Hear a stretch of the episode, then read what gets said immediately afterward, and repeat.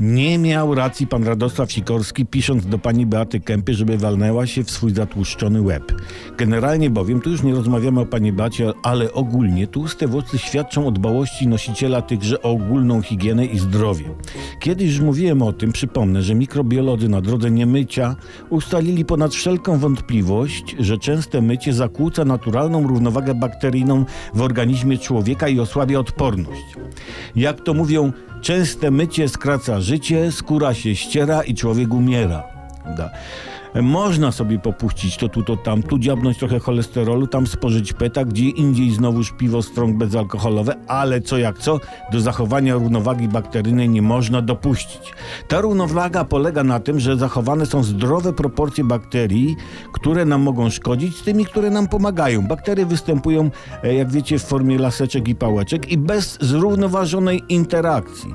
Między laseczkami i pałeczkami nie można poważnie mówić o tej szczególnej zabawie, jaką jest życie. Równowaga bakteryjna jest ważna na łbie, no bo trzeba mieć, zwłaszcza w polityce, jak najwięcej oleju w głowie. Wydaje się więc, że pani Beata Kempa opłakała w telewizji nie nad sobą, nie nad sobą, lecz nad lukami w mikrobiologicznej wiedzy pana Sikorskiego i jego kompletnej niewiedzy na temat równowagi bakteryjnej. Ja, jako osoba dążąca zawsze do kompromisowej zgody, apeluję bakteryjnie: laseczko, otrzyj łzy płaczące, a ty, pałeczko, nie pisz jak nie wiesz.